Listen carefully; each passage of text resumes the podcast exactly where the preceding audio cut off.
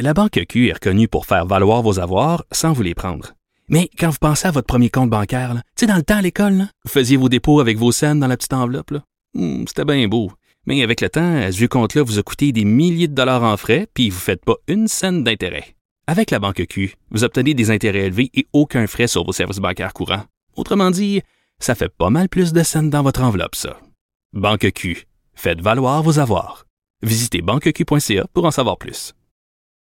Euh, La santé publique suit euh, quotidiennement, comme vous pouvez imaginer, l'évolution de, la pandémie. Euh, à la lumière des, données des, derniers jours, la santé publique fait passer la MRC d'Avignon en Gaspésie au jaune. Le reste de la Gaspésie, les îles de la Madeleine, euh, restent au même code de couleur, c'est-à-dire le, code vert.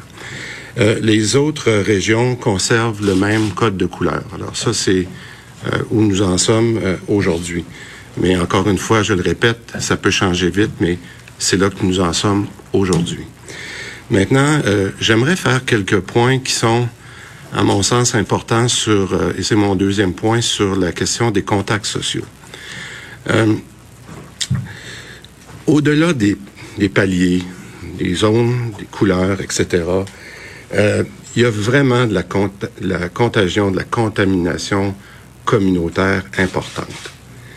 Et ça, je pense qu'il faut que les Québécois le, le réalisent. Puis, je sais qu'on dit souvent que c'est la principale source de contamination, que c'est très différent de la première vague. Je sais que vous êtes peut-être tanné que je répète ça, mais je pense qu'on doit vraiment freiner cette vague-là, de cette contagion-là, puis on doit la casser.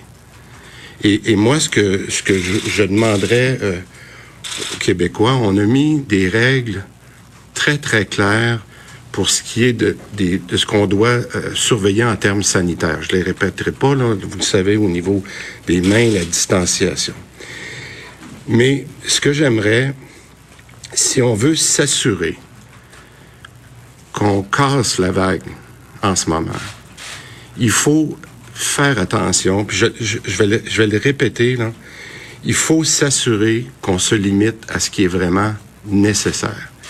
Puis qu'est-ce qui est nécessaire? C'est d'aller au travail, c'est d'aller à l'école, euh, et je vous demanderai, demanderai aux Québécois, s'il vous plaît, d'éviter les contacts sociaux. Parce qu'on doit continuer de laisser aller nos enfants à l'école, puis je demanderai d'éviter les contacts sociaux. Puis donc, à partir de maintenant, ce que j'aimerais, c'est que vous évitiez, puis je le dis dans la mesure du possible, on a le choix en ce moment, puis c'est un choix d'équilibre entre un confinement qu'on a connu, sur lequel on veut pas retourner, et de faire des sacrifices au niveau de nos contacts sociaux. Alors moi, ce que je vous demanderais, c'est d'éviter le plus possible les soupers de famille, les soupers, les rencontres entre amis, les barbecues, les anniversaires, les mariages, les funérailles et toutes les occasions où on multiplie les contacts. Alors aujourd'hui, je rentrerai pas dans le débat des chiffres, mais je vous demande juste une chose. S'il vous plaît, dans les prochains jours, évitez les contacts sociaux. Parce que le message que je veux envoyer aujourd'hui, puis encore une fois, je veux être très, très clair, c'est que la contamination actuelle que l'on a, elle vient de nos rassemblements entre familles puis entre amis. Je le sais que je le répète souvent, mais c'est là qu'on se fait mal à nous-mêmes. Et j'aimerais qu'on fasse une différence dans les prochains jours. Parce que je vais être franc, là, je vais être très honnête avec ce que je vois en ce moment. Si on continue comme ça, on va rentrer dans le mur. Je le répète, je pense que si on continue avec les niveaux de contacts sociaux qu'on a en ce moment, on va rentrer dans le mur. Puis au contraire, si on fait des efforts maintenant, ça va faire une différence. Et c'est ça que je demanderais aux Québécois. Ça, c'était mon premier message. Bon, on va essayer de trouver des bonnes nouvelles où on peut en avoir. Il y en a. Encore une fois, euh, j'ai une bonne nouvelle, puis euh, ça n'en prend ces temps-ci des bonnes nouvelles. Alors, pour moi, euh, on a encore fait appel aux Québécois. Vous vous souvenez, il y a quelques jours, j'ai demandé aux Québécois de, de repasser dans le, site de Je contribue parce qu'on avait, on avait besoin, notamment pour euh, les, euh, pour le dépistage et pour la question aussi des enquêtes pour aider les équipes de, de santé publique. Mais c'est quand même, euh, au cours des derniers jours, quand même un petit peu plus que deux jours, on a eu de plus de 4000 personnes qui ont répondu à l'appel. Et ça, c'est significatif. Encore une fois, on voit non seulement euh, l'intérêt pour les Québécois, mais cette compassion-là de venir, euh, de venir nous aider à un moment critique. Alors, euh, moi, premièrement, je veux les remercier parce que ça s'est fait excessivement rapidement. Et je sais qu'on est un petit peu plus que 4000, mais je veux être prudent dans les chiffres parce que on a déjà eu des fois des surprises. Il y a des gens qu'on doit... il, il va y avoir en ce moment... Il y a déjà des discussions parce que lorsque les gens s'inscrivent, puis j'inviterai les gens à continuer à s'inscrire parce qu'on en a besoin beaucoup, vous le savez. Quand les gens s'inscrivent, il y a une analyse qui se fait de leurs adresses et leur candidature est envoyée automatiquement dans les bons CIS ou CIUS qui est le plus proche possible de leur adresse. Alors en ce moment, il y a un travail qui se fait directement par les centres régionaux pour analyser les, les, candidatures. Puis je vous dirai au cours des prochaines semaines comment ça évolue, mais c'est tellement une bonne nouvelle d'avoir accès à ces gens-là qui nous apportent leur connaissance. Puis encore une fois, je le dis, c'est pas juste des bras, là, c'est des têtes, des gens qui ont des connaissances importantes qui peuvent nous aider et des qualifications professionnelles souvent qui viennent nous aider. C'est plus de 4000, mais j'inviterais ceux qui l'ont pas fait encore de venir parce qu'on en a besoin, on va en avoir besoin dans toutes les régions du Québec. L'autre bonne nouvelle, deux aujourd'hui. L'autre bonne nouvelle pour moi, c'est toute la question des cliniques de dépistage. Pour ceux qui l'auraient pas noté déjà, euh, depuis hier, on a mis un site sur notre site de québec.ca, on a mis les temps d'attente de nos cliniques, des centres de dépistage. Si vous si vous allez voir en ce moment québec.ca barre oblique euh, test ou délai, là, je me souviens pas exactement, vous allez le retrouver facilement sur le site. Vous voyez un déroulement de tous les sites euh, de dépistage euh, en temps réel. La dernière fois que j'ai regardé, c'était à midi et quelques minutes. Et euh, ça, c'est remis à jour. Alors, les gens peuvent aller voir le site de dépistage, le, centre de dépistage, pardon, qui, qui, est le plus près de chez eux, et de voir c'est quoi les temps d'attente. Les temps d'attente sont 0, 30 minutes, 30, 60 minutes, etc. Alors, vous pouvez aller voir, puis on s'assure que euh, les sites vont être mis à jour le plus régulièrement. Alors, puis je dirais, je dirais en terminant, terminant, euh, je le sais que c'est pas facile. Puis je le sais que malheureusement pour les journalistes qui sont ici ou les Québécois, je vais avoir besoin de revenir vous voir encore avec le, le docteur Arruda dans les prochains jours, les prochaines semaines, parce qu'on est loin d'avoir fini. Mais je répéterai la demande que je fais aux Québécois, s'il vous plaît, aujourd'hui. Dans les prochains jours, dans les prochaines semaines, si on veut casser la vague, on doit faire un effort pour minimiser nos contacts sociaux. Peu importe dans quelle région vous êtes en ce moment, peu importe le code de couleur, je vous demanderai de faire un effort pour minimiser vos contacts sociaux dans les prochains jours.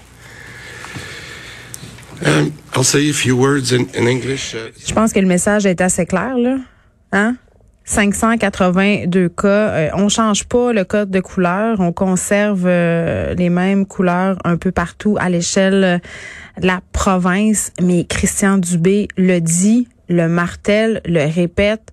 il faut faire un effort parce que ça peut changer vite et on le sait si on s'en va vers le rouge, il va falloir dire adieu à certaines libertés qu'on avait retrouvées. Par exemple, euh, celle de sortir de chez nous, tout simplement, là, juste pouvoir sortir de nos maisons, euh, fréquenter des gens, voir des amis. Parce que là, pour l'instant, ce qu'on nous demande, c'est de mettre la pédale douce un peu justement sur nos contacts sociaux parce que la contamination communautaire, elle est là, elle est importante et c'est là-dessus que Christian Dubé insiste il faut garder ça aux contacts qui sont essentiels.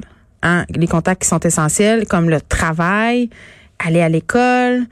Euh, et là, c'est pas le temps de faire des soupers d'amis. Puis moi, je me suis loué un chalet avec des amis euh, dans trois semaines dans une région euh, qui a le même code de couleur que Montréal. Donc, on se disait on va être correct, on on n'enfreindra pas la loi de la santé publique. Euh, justement, ben c'est pas c'est pas interdit, mais c'est recommandé de pas voyager euh, dans des régions qui sont justement pas dans le même code de couleur que nous.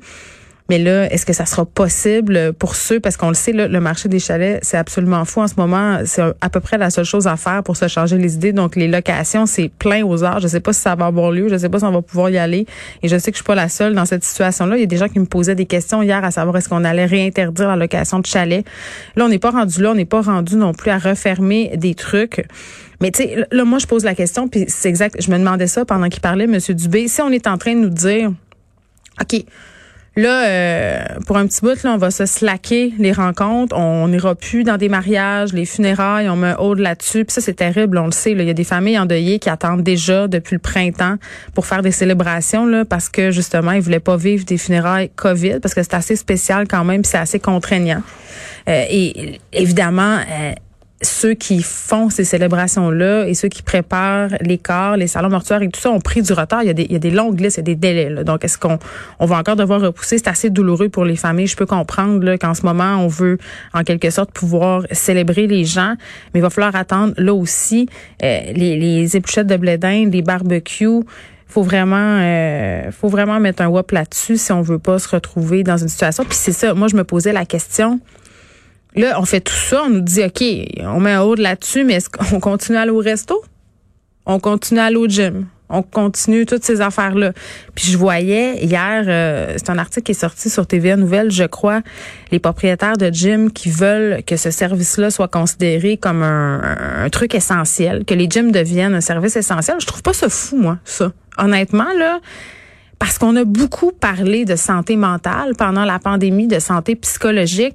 Bien des gens étaient affectés justement par ce euh, ce manque justement de sport-là. On le sait, là, la pratique d'un sport directement influe sur le taux de sérotonine. Ça a des effets euh, qui sont prouvés là, sur la santé mentale, des effets qui sont bénéfiques. Et, c'est clair que pour moi, les gyms, ça devrait être un, une ressource essentielle. Et j'irais même jusqu'à dire que pour moi, je ferais des crédits d'impôt pour les, pour les inscriptions au gym. Je pense que euh, socialement, on gagnerait et que ça pourrait faire baisser de beaucoup la facture en santé. Puis là, je parle pas juste de santé psychologique, là, je parle aussi de santé physique. Il y a plein de gens qui s'inscrivent pas au gym parce qu'ils ont pas l'argent, euh, ils ont pas les ressources. Et si on avait justement de l'aide financière, je sais, là, on, un année, on dépense beaucoup ces temps-ci, mais à un moment donné, euh, cet investissement-là pourrait rapporter. Moi, c'est ce que je me dis. Donc, vraiment, il va falloir euh, se prendre en main dans les prochaines semaines, faire attention parce que, et là, je cite Christian Dubé, on va rentrer dans le mur si on continue.